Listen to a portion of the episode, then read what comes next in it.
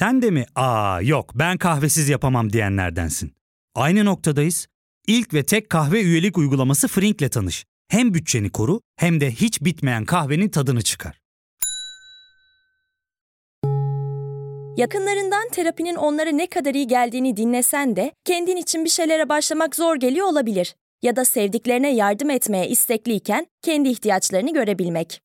Hiwell, uzman psikologlarıyla kendi ihtiyaçlarını bulmanda sana destek olacak. Terapi yolculuğuna başlamak için detaylı bilgi bölümün açıklamalarında.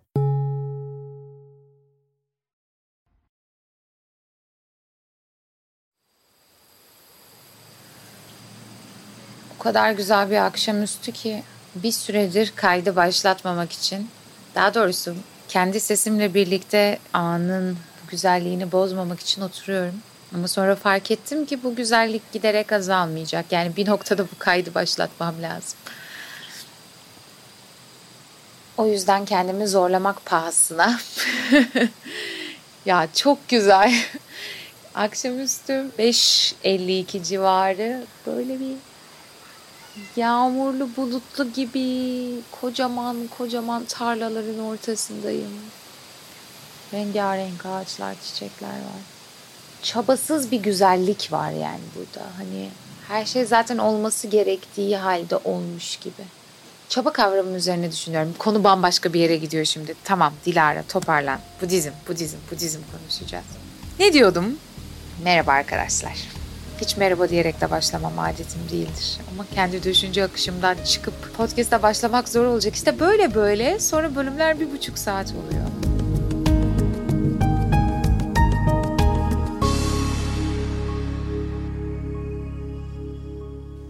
Bu bölümde artık Hindistan'daki seyahatimi tamamladıktan sonra önce Sri Lanka, sonra Tayland, sonrasında tabii Endonezya, Bali ile birlikte biraz daha Budizm üzerine odaklanmak istiyorum. Budizm, Hinduizm'den bile önce yani yaklaşık böyle 2 senedir radarıma düşen, akademik bir araştırma alanı haline de gelen, hatta belki de bu yolculuğa ilham veren ana fikirdi. Tabii buraya gelmemiz hiç kolay olmadı. Aradan bir 2-3 ay geçti, tonla diyalog yaşandı, tonla olay yaşandı, tonla metin okundu. Ve artık bugün biraz Budizm'e odaklanalım istiyorum. Ben bu alanda uzman olmadığım için aslında Budizmin içerisinden kalarak Budizmi anlatmaktan ziyade bir, kendi kavrayışımı anlatacağım. Ne görüyorsam, ne okuduysam, ne anladıysam o. İkincisi de biraz daha Dilara'sal bir yorum yapmak istiyorum. Yani ChatGPT'ye gittiniz, Budizm nedir yazdınız, o da sıraladı işte. Bu da şurada doğdu, böyle bir öğretisi var, böyle bir öğretisi var demek değil de ben ne anlıyorum, neyi hayatıma uygulayabildim? Ya da Doğu ile Batı arasında bir kıyaslama yaptığımda neye evrilir? Biraz bundan bahsetmek istiyorum. Şimdi bu Budizm bölümünü 2 parça halinde düşündüm bu yüzden. Bu ilk bölümde Budizm kavramından ne anlamalıyız, nasıl ortaya çıktı, temel argümanlar, teorisi ne, bunlardan bahsedeceğim. Ama bu bölümü hemen takip eden yaklaşık 2 gün kadar sonra yayınlanacak bölümde ise biraz daha Doğu-Batı karşılaştırması içerisinden yükselen bir Budizm'den bahsedeceğim. Çünkü öyle yerler okudum ki Budist felsefeye dair, evet bunu Herakleitos da söylemişti, bu kısım Sokrates'e çok benziyor, burası bildiğin materyalizm yahu falan dediğim yerler oldu. Ben de genellikle Batı felsefesi içerisinden konuştuğum için burada toplanan kitle de hani Batı meraklı bir kitle olduğu için spiritüel çalışmalardan ziyade sizin de ilginizi çekecek bir bölüm olacağını düşünüyorum. Ama önce biraz teoriden, kavramın neler içerdiğinden bahsedelim. Aynı zamanda bu bölümde yine Sri Lanka'da bir Budist tapınağına gittiğimde çok da spontane bir şekilde Budist monklarla yaptığım röportajdan da kesitler olacak. Çok garip bir yerden, çok teorik bir yerden yaklaşmaya gerek yok. Yani böyle karmaşıklaştırmayalım. Budizmin, felsefenin mesela işte Sokrates felsefesinin, Aristoteles felsefesinin, Hinduizmin bu tarz kavramların, teorilerin ortaya çıkmasındaki amaç nedir? Birbirinden katmanlı, enteresan, karmaşık teoriler yaratalım ve insanlara eğlence çıksın, bunları anlamaya çalışırlarken hayatlarını harcasınlar değil herhalde, değil mi? Antik Yunan felsefesinde bir yaklaşım vardı. Aristoteles bölümlerinde bahsetmişimdir. Esasen tek bir amaç var, tek bir arayış var, o da mutluluk ve mutluluk dışındaki her şey aslında mutlu olmak için yapılıyor. Sadece mutluluk kendisi için isteniyor. Benzer bir şeyi Budizm'de de görüyoruz bence. Çünkü aradığımız şey dinginlik, huzur, hoşnutluk, mutluluk. Aslında tarihsel olarak M.Ö. 6. 5. 4. yüzyıllarda Batı'da da aranılan, inşa edilmeye çalışılan şeyler. Budizm kelimesini parçaladığımızda karşımıza çıkan o Buda terimi aslında bahsedilen Buda'nın böyle peygambervari bir karakter olduğu, sadece tek bir kişi olduğu anlamına gelmiyor. Bu bir nevi mertebe. Yani tek bir Buda yok. Bu mertebeye ulaşan dünya üzerinde tarih boyunca farklı farklı Budalar var. Siddhartha Gautama'nın Buda olarak anılması, Budizmin ortaya çıkışı ve yayılması için önemli bir etkiye sahip olduğu için aslında Siddhartha'dan itibaren konuya başlamak gerekiyor belki de. Çünkü Budizm denildiğinde genellikle aklımıza gelen karakter o. Ama burada hemen bir uyarıyla başlamak lazım. Hani İslamiyet'in, Yahudiliğin, Museviliğin birer peygamberi vardır. Budizm'de bir din ve Siddhartha'da onun peygamberi şeklinde düşünüyorsanız aslında böyle değil. Hatta bana kalırsa Budizm bir din bile değil, felsefe bile olduğu tartışılır. Bunun nedenlerinden birazdan bahsedeceğim. Budizm dediğimizde anlamamız gereken bu kavramın bizi gönderdiği yer ne bir vahiy aracılığıyla yazılmış kutsal metin, ne teorik bir felsefe, esasen kendi zihnimiz üzerinde yaptığımız bir pratik. Bu kısma geleceğim. Şu Siddhartha'ya geri dönelim. Madem ki bir peygamber değil, Budizm'le olan ilişkisine ya da neden ona Buda deniliyor? Siddhartha M.Ö. 6. yüzyıl dolaylarında bugünkü Nepal'in sınırları içerisinde kalan Lumbini adlı kentte doğuyor. Babası bir kral ve bir kralın oğlu olarak doğmasının ona kazandırdığı avantajları zaten düşünebiliyorsunuzdur. Siddhartha henüz doğmadan önce bir kahin onun ya çok ünlü bir kral olacağını ya da dünyayı kökten değiştirecek spiritüel bir lider olacağını söylemiş. Tabii babası bir kral olduğu için spiritüel bir lider olmasındansa oğlunun soyunu ve hükümdarlığını devam ettirmesini arzuluyor. Yani onun için münasip olan yol oğlunun da bir kral olması. Bu yüzden Siddhartha'nın spiritüel çalışmalara bulaşmaması için adeta onu bir fanusta yaşatmaya karar veriyor. Ne demek istiyorum? Siddhartha hiçbir zaman acıyla, yoksullukla, sorunlarla karşı karşıya gelmeyecek. Dünyevi zevkler bahçesinin bütün meyveleri ona verilecek. Ve öylesine tasarlanmış, öylesine güzel, öylesine bolluk bereket içerisindeki bir yaşam sürecek ki bu sahip olmuş olduğu zenginlik ve sefa içerisinde spiritüel çalışmalar aracılığıyla bastırması gereken bir acı da olmadığı için Siddhartha yaşaması muhtemel olan iki kader planından bir tanesi olan krallık yolunda ilerleyecek. Babasının oluşturduğu fanus öyle bir yer ki Siddhartha'nın ölümden dahi haberi yok. Acı ve ızdırap yaratma ihtimali olan bütün gerçeklik ondan soyutlanıyor. Fakat sonra ne oluyor? Tıpkı Truman Show adlı filmde olduğu gibi Siddhartha'da da fanusun dışına çıkmak konusunda bastırılamaz bir dürtü oluşuyor. Ve dışarı çıktığında ölümle, acıyla, kederle, üzüntüyle, yaşlılıkla karşılaşıyor ve insanların insan olma deneyiminin ızdırapla dolu olduğunu fark ediyor. Bu yüzden henüz 29 yaşındayken sahip olduğu bütün maddi servetini, eşini ve çocuğunu geride bırakarak manevi bir arayışa çıkıyor. Onun bu yolculuğu 35 yaşında aydınlanmaya ermesiyle tamamlanıyor. Türlü öğretiyi, dini inancı ve pratiği inceliyor. Fakat hiçbirinde umduğunu bulamıyor. Nedir o umduğu şey? Aslında hiç de o kadar karmaşık olmayan, böyle metafizik teoriler falan değil. Izdırap var, değil mi? Acı çekiyoruz. Neden acı çekiyoruz? Neden ızdırabımız var ve bu ızdıraptan nasıl kurtulabiliriz? Bodh Gaya adlı kentte Bodhi ağacının altında oturmaya karar veriyor. Bununla ilgili farklı farklı hikayeler de var. İşte o noktada bir kadınla karşılaşıyor, kadın ona böyle yiyecek tatlı niteliğinde bir şey veriyor ve Siddhartha onu yiyor. Ve onun kadın tarafından ona verilen tatlıyı yediğini gören öteki keşişler, Siddhartha'nın artık onların tırnak içinde söylüyorum topluluğunun, tarikatının bir parçası olmadığını da söylüyorlar. Yani bu Bodhi ağacının altına oturduğunda yeryüzündeki bütün öğretileri denemiş ama her birini terk etmiş halde. Çünkü aldığı karar hakikate kendi içerisinde ulaşana kadar meditasyon yapmak. Bu kısım önemli. Kendi içerisinde buna erişeceğini düşünüyor. Ve o Bodhi ağacının altında otururken en sonunda varoluşun doğası, acının nedenleri hakkında derin bir anlayış kazanıyor. Ve bundan sonra kalan hayatını da bu öğretileri anlatarak, paylaşarak geçiriyor. Ve onun öğretileri en sonunda da bugün bizim Budizm dediğimiz kavrayışın temelini oluşturuyor. Buda'nın kendi kaleminden çıkmış öğretilerini içeren teorik bir çalışması olmasa da Budizm'de de kutlu metinler olarak ele alınan bazı yazılar elbette var ve bunlardan en önemlisi Dhammapada, gerçeğin yolu ve ben de Dhammapada'yı okuyarak kendi yorumladığım biçimde anlatacağım. Kitabı okuduğunuzda şöyle bir şey görüyorsunuz. Birincisi bunlar Tanrı'nın kelamları değiller. Bu bence çok önemli bir ayrım.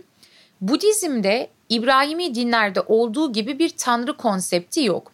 Sri Lanka'daki monklara sorduğum şey de buydu. Yani herhangi bir kutsal figürün olup olmadığı, tanrının olup olmadığını sormuştum. So in the Deva world there are many devas, not one. Not supernormal god. There's no one. There are many. And the Buddha is a human being. He is not a god. Mm-hmm. Human being. He developed his mind to the highest level. Mm-hmm. And he understood he became the Buddha. And so he's not a deva. He's a human being. Mm-hmm.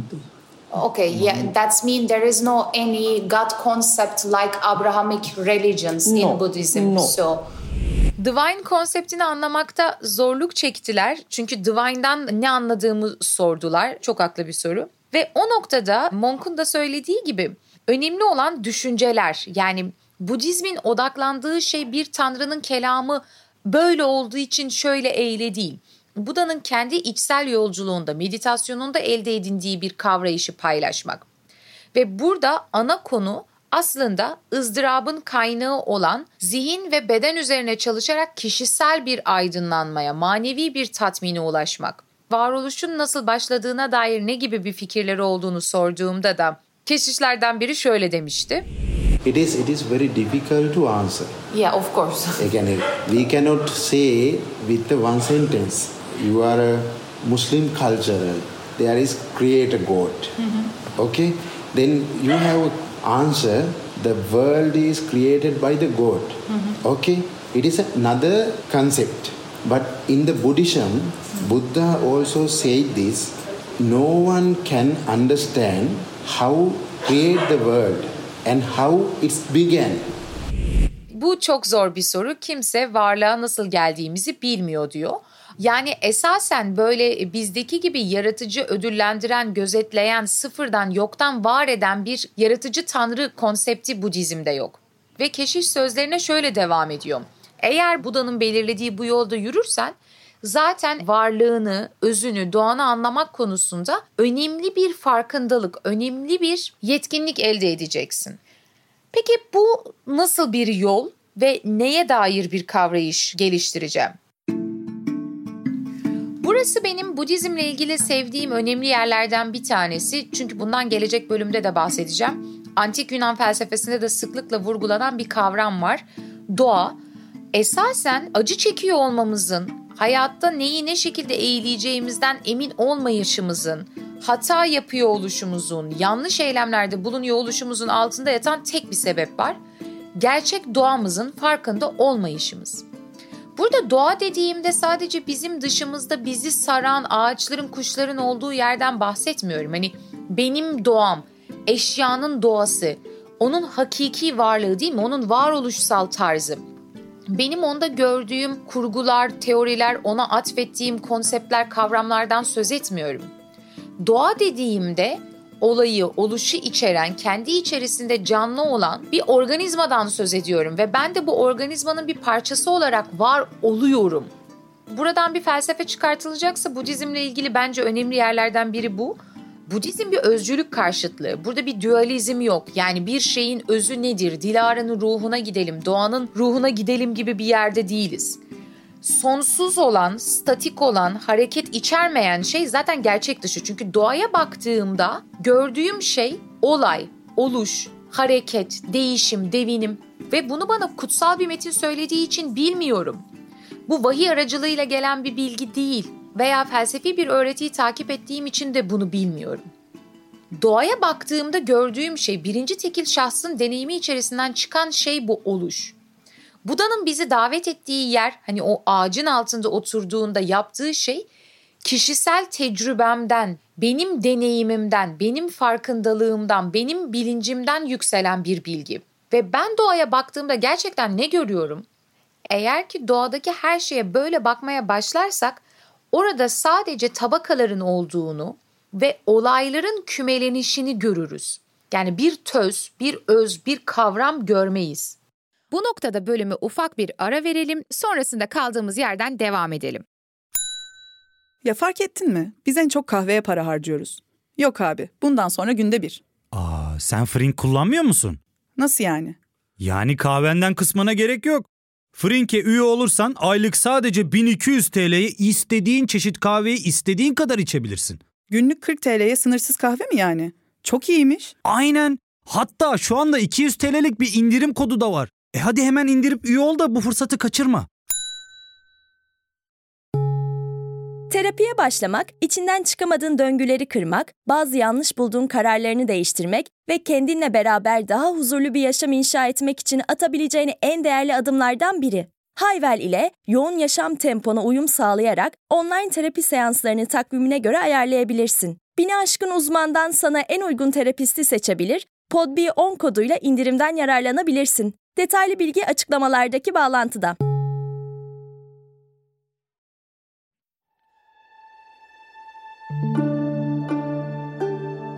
Esasen Budist felsefenin bize söylediği şey şu: şeyler değil, olaylar vardır, oluşlar vardır.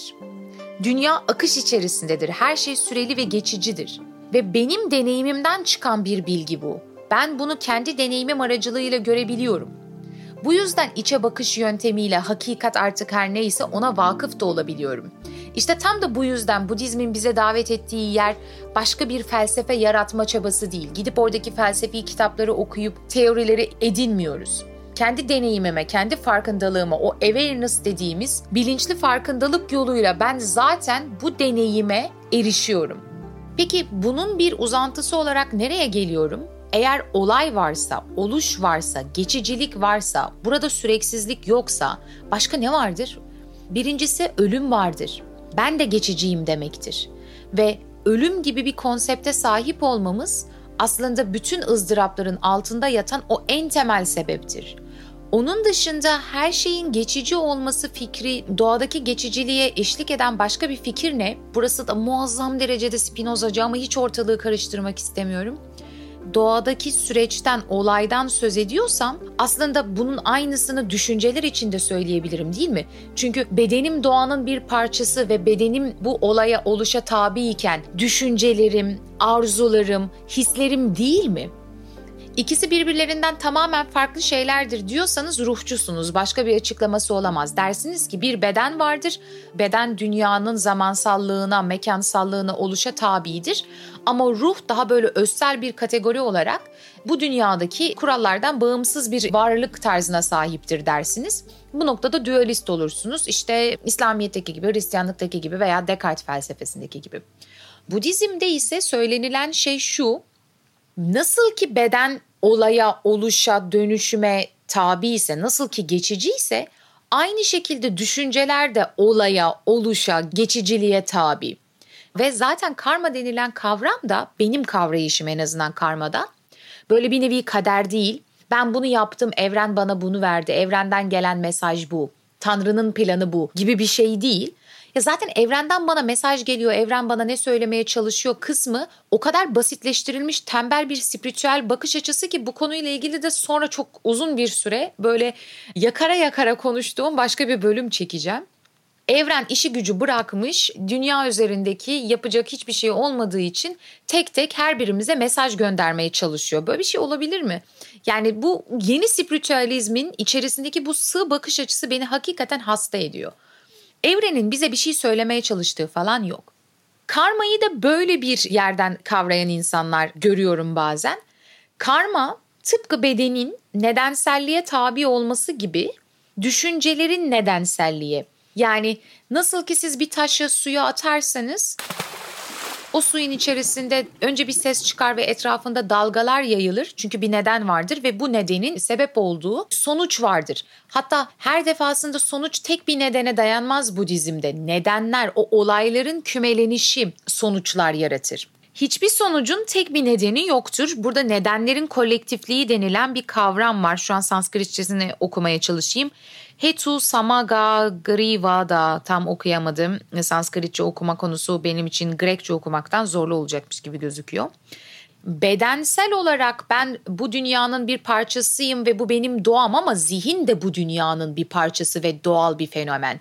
Yani Budizm sandığımız anlamda böyle bir ruhçu, ayakları yere basmayan herhangi bir şey değil. Aksine bence oldukça materyal bir yerde. Sizin düşünceleriniz de tıpkı bir taşı suya attığımda oluşturduğu nedenler silsilesi gibi sahip olduğunuz fikirler, arzular bu defa zihinsel ölçekte bir nedensellik silsilesi yaratır. Haliyle bu kötülük düşüncesi, bu sizin sahip olduğunuz kötülük düşüncesi kendi içerisinde yepyeni bir nedensellik silsilesi yaratıyor. Böyle davranırsan şöyle olur, böyle düşünürsen böyle olur, bunu arzularsan şu olur gibi, böyle her birimiz için anlaması pek kolay, hem mantıklı hem de tecrübe ederek kanıtlayabileceğimiz bir yan var. Ve Buda'nın oturduktan sonra gördüğü, anlamaya çalıştığı şey ızdırap ve Buda çok basit bir yerden argüman ilerliyor. 1. Izdırap vardır. Bu benim tecrübemden çıktı, Buda'nın tecrübesinden çıktı. Sokağa çıktığında gördüğü şey hastalık, sakatlık, yaşlılık, ölüm, yoksulluk değil mi? O yüzden ızdırabın var olduğunu bir yerden öğrenmedim. Benim deneyimlediğim, gördüğüm şey bu. 1. argüman, ızdırap vardır. 2. argüman, ızdırabın bir nedeni vardır. Çünkü benim doğaya baktığımda gözlemlediğim her şey bir neden-sonuç ilişkisi içerisinde zincirlemeler halinde ilerliyorsa, taş ve su örneğinde olduğunu hatırlayın. Bende bir ızdırap varsa bu ızdırabın da nedenleri olmak zorunda. Buda'yı Buda haline getiren ve aslında insanların akın akın Budist olmasının sebebi ızdırap vardır argümanı değil. Tam da bu kısım. Izdırabın bir sonu vardır. Yani bende bir ızdırap var, bunun nedenleri var ama Buda'nın bana önermiş olduğu yolu, öğretiyi takip etmek suretiyle ızdırabın nedenlerinden özgürleşebilirim ve dolayısıyla bu ızdırap döngüsünün dışına çıkabilirim. Ve sonrasında da zaten 4. asil gerçek olarak şunu söylememiz gerekiyor. Izdırabın sonuna götüren bir yol vardır. Bunun bir yol olması fikrinin biraz daha üstünde durmak istiyorum. Çünkü yol dediğinizde aklınıza ne geliyor bilmiyorum ama hareket, edim, pratik geliyor benim. Dhammapada'da şöyle bir bölüm var. Kutlu yazıları herkes okur, akıllılar da okur, akılsızlar da okur. Okuduklarına uygun eylem yapmadıkça yalnızca okumak neye yarar diyor. Bu kısım da çok stoacı. Felsefe bize nasıl konuşacağımızı değil, nasıl davranacağımızı öğretir demişlerdi. Yani mesele bu 4 asil gerçeği görmek ve sonrasında 8 aşamalı yoldan da bahsetmek, bunun bilgisini bu podcast'ten aldıktan sonra devam etmek değil de bunları hakikaten pratik ediyor olmak. Ve bunları pratik etmek suretiyle amaçladığımız şey de bu ızdırap döngüsünden çıkmak. Ve böylelikle içimizde bir dinginlik yaratmak. Çünkü yine şöyle bir şey söylüyor, bunu paylaşmak istiyorum. Kanal mühendisleri suyun yönünü düzeltir, okçular oku düzeltir, marangozlar tahtayı düzeltir. Bilge olansa kendini düzeltir. Kendini yenmek başkalarını yenmekten iyidir. Bu girişin amacı şu: ben doğamı anladığımda ve ızdırabıma neden olan faktörleri açık bir şekilde gördüğümde, ben neyim diye sorduğumda onları yaratan nedenlerin dışına da çıkabilir hale gelirim. Izdıraba neden olan şey en temelde arzularımız. İnsan gerek zihin gerek beden bitmek bilmeyen bir arzu makinesi. Sürekli olarak bir şeylere ihtiyacımız var ama temel olarak hayatta kalmamız gereken ihtiyaçlarımızdan ne kadar fazlasına ihtiyacımız olduğuna dikkat etmenizi istiyorum. Ki bu benim için enteresan bunu söylüyor olmak. Ben maksimalist sayılırım. Yani bende her şeyden çok vardır. almakla biten bir şey değil ihtiyaç. Daha fazlasına sahip olan değil, daha azına ihtiyaç duyan zengindir. Buddha da diyor ki tutkularını doyurmanın peşine gidersen başına altın para bile yağsa bu iş olmayacak. Çünkü tutkular, arzular tıpkı doğada olan her şey gibi geçiciler. Tam onu doyurdum dediğin anda yepyeni bir şeyi arzulamaya başlıyorsun. Ve onu doyurduğunda bu defa bambaşka bir şey arzulamaya başlıyorsun. Çünkü arzu kavramı özü gereği tatmin edilemez bir isteme hali. O yüzden Buda'nın bize önerdiği öğreti şu.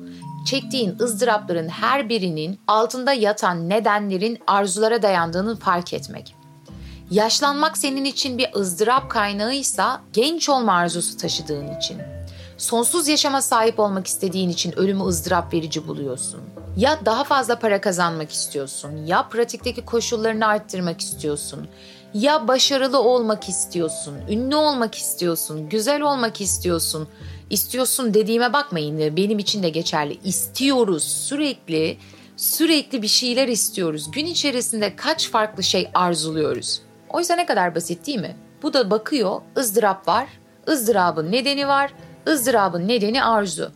O halde erdemlerin en iyisi, erdemli bir yaşam sürme, bilgece bir hayata geçiş yapmanın tek bir yolu var.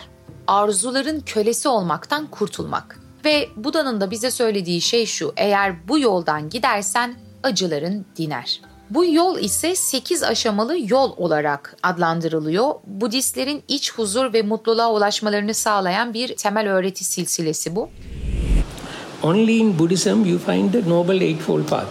Samma ditthi, samma sankappa, samma vacha, samma kammanta, samma ajiva, samma vayama, samma sati, samma samadhi. There are 8 factors. Only in Buddhism you can learn the noble eightfold path, not in other religion. And only in Buddhism you find Sotapanna, Sakatagami, Anagami and Arhat. Doğru anlayış, doğru düşünme, doğru konuşma, doğru davranış, doğru yaşam, çaba, dikkat ve yoğunlaşma gibi değerleri benimsiyor. İlk adımı başlangıçta da söylediğim gibi o doğa kavramına dayanıyor. Dünya ve gerçekliğin doğasını anlamak, benim doğamı, arzularımın doğasını anlamak, zihnin nasıl çalıştığını anlamak, zihnin yaratmış olduğu kavramların gerçek olmadığını fark etmek. Zihin kavram yaratıyor çünkü zihin böyle çalışıyor. Zihin gökyüzünden bize indirdiğimiz bir şey değil elbette. Zihin dediğimiz kapasiteye sahip olmamızın tek sebebi evrimsel süreçte ortaya çıkmış olması, bize evrimsel bir üstünlük vermiş olması. Buda'nın bize davet ettiği şey şu, bunların doğanın kendisi olmadığını, gerçek dışı kurgular olduğunu fark edersen aslında bunlardan kaynaklanan arzularından da kurtulman için bir olanağa sahip olursun. O yüzden 8 aşamalı yolun ilk adımı gerçekliğin doğasını anlamak, acının nedenlerini ve doğasını kavramak anlamına gelir. Peki ben böylesi bir farkındalığa nasıl ulaşacağım? Yani neyin gerçek olduğunu, neyin gerçek dışı olduğunu nasıl fark edeceğim? Bu kısımda sürekli olarak zihinle ilgili verilen bazı metaforlar var. Zihnin sağa sola olan dalgalanmalarını zapt etmek, zihni evcilleştirmek. Aslında ben kendi üzerime çalışmadığımda zihin için kullanılan metaforlardan bir tanesi at mesela. Daha orada evcilleştirilmemiş bir sağa bir sola giden, sizi sürekli çekiştiren bir at gibisiniz. Ve böyle olduğu için de bitmek tükenmek bilmeyen boş dileklerle ortada gezip dolanıp duruyoruz. Ve bu noktada da karşımıza çıkan şey şu. Mara adlı bir kavramda sembolleşen, hani böyle İslamiyet'teki şeytan gibi düşünebileceğiniz ama pek de öyle olmayan aslında bir metafor olan kavram var. Dünyada bizim kurmuş olduğumuz kültürel, toplumsal, sosyal yaşantı içerisinde bizi baştan çıkaran çok fazla neden var değil mi? Aklımızı çelen bir sürü şey var. Bu Mara olarak ele alınıyor. Ve Buda'nın öğretisinin bize söylediği şey şu, Mara'yı gör, Mara'yı fark et ve onun aslında gerçeklik olmadığının farkına var. Peki nasıl olacak bu? Meditasyonla. Bu kısım meditasyonun ne olduğunu teorik bir şekilde anlatma kısmı aslında meditasyonun kendisine ters sanırım. Çünkü bölümün en başından beri hani benim tecrübem içerisinden, benim bakışımdan, benim gözlemimden, benim deneyimimden yükselen dedikten sonra meditasyon da böyle böyle demiş olsam bile bu bilgi, bu teorik aktarım aslında meditasyonun ne olduğu deneyimini size vermeyecek. Bu arzular, bu düşünceler, bu talepler, bu öfke, bu pişmanlıklar her biri Dilaralık olarak adlandırdığım benlik illüzyonunun bir parçası olduğu için meditasyonla birlikte ben dediğim şeyin bir kurgu, bir illüzyon olduğunu fark ettiğimde, geçen Sri Lanka bölümünde de bundan bahsetmiştim biraz. Bunu fark ettiğinizde aslında ulaştığınız şey bir nevi ben ötesi bir yer, ben ötesi bir farkındalık. Bu ben ötesi bir yer gerçekten bir yer değil, topografik olarak bir yeri işaret etmiyor. Saf kendi kendisini içeren bir farkındalık hali. Bu kısımdan geçen Sri Lanka bölümünde bahsettiğim için tekrar etmek istemiyorum. Kimsin Sen adlı bölümde benliğin nasıl bir illüzyon olduğundan, hatta modern bilimin de, nörobilimde de pek çok insanın buraya geldiğinden söz etmiştim. Ben dediğimiz, o Dilaralık dediğimiz şey kısmi perspektif içerisinde kurulan eylemlerimin, algılarımın, olanaklarımın toplamı. Ve bu kendi kendine gönderimde bulunduğu için ben orada bir süreklilik var zannediyorum. Yani olayların kümelenişinden dolayı sanki onların arkasında bir de ben özü varmış gibi düşünüyorum ama ne demiştik? Öz falan yok burada. O yüzden meditasyondaki asıl amaç da bu ben yanılsamasının ortadan kalktığı bir farkındalığa ulaşmak. Hani peki nasıl meditasyon yapacağım, nasıl medite olacağım sorusunun yanıtı ise bir açıdan sanırım çok açık, yapa yapa. Çünkü bu bir pratik. Bunun hakkında kitaplar okuyarak meditasyon yapamazsınız. Nasıl ki yüzmeyi öğrenmek için suyun içerisine girip kulaç atmanız gerekirse, her şeyin bir pratik ve eylem üzerine kurulduğu bu öğretide de amaç bunu yapmak suretiyle edinmek olmalı. Bu yüzden Vipassana gibi 10 günlük meditasyon pratikleri var mesela, değil mi? Bölüme burada bir ara vermek istiyorum. Biraz Budizmin teorisinden, içeriğinden bahsetmeye çalıştım. Ne olmadığından ve ne önerdiğinden söz ettim. Bunu takip eden ikinci bölümde ise bu öğretilerin aslında hiç de öyle mistik, spiritüel olmadığı ve Batı felsefesinde defalarca tekrarlanan bazı şeylere tekabül ettiğini anlatacağım. Bu benim için ve bu toplulukta bizim için bence önemli. Çünkü biz Batı felsefesi aracılığıyla düşünmeye alışık bir topluluğuz. En azından benim için de öyle.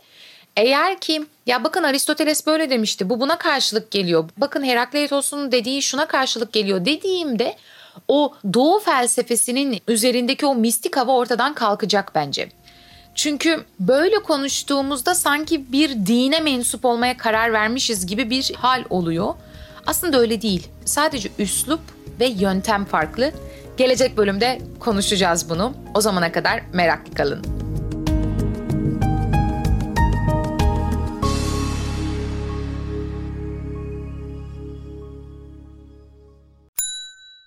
İlk ve tek kahve üyelik uygulaması Frink, 46 ildeki 500'den fazla noktada seni bekliyor. Açıklamadaki kodu girerek sana özel 200 TL'lik indirimden faydalanmayı unutma. Hadi sen de Frink üyeliğini başlat, kahven hiç bitmesin. Hem bugününe hem yarınına katacaklarıyla terapi yolculuğuna ve daha iyi hissetmeye bugün Hiwell ile başla. Açıklamadaki linkten Hiwell'i indir, ücretsiz tanışma görüşmelerinin ardından bütçene uygun seans paketini seç ve terapi yolculuğuna başla.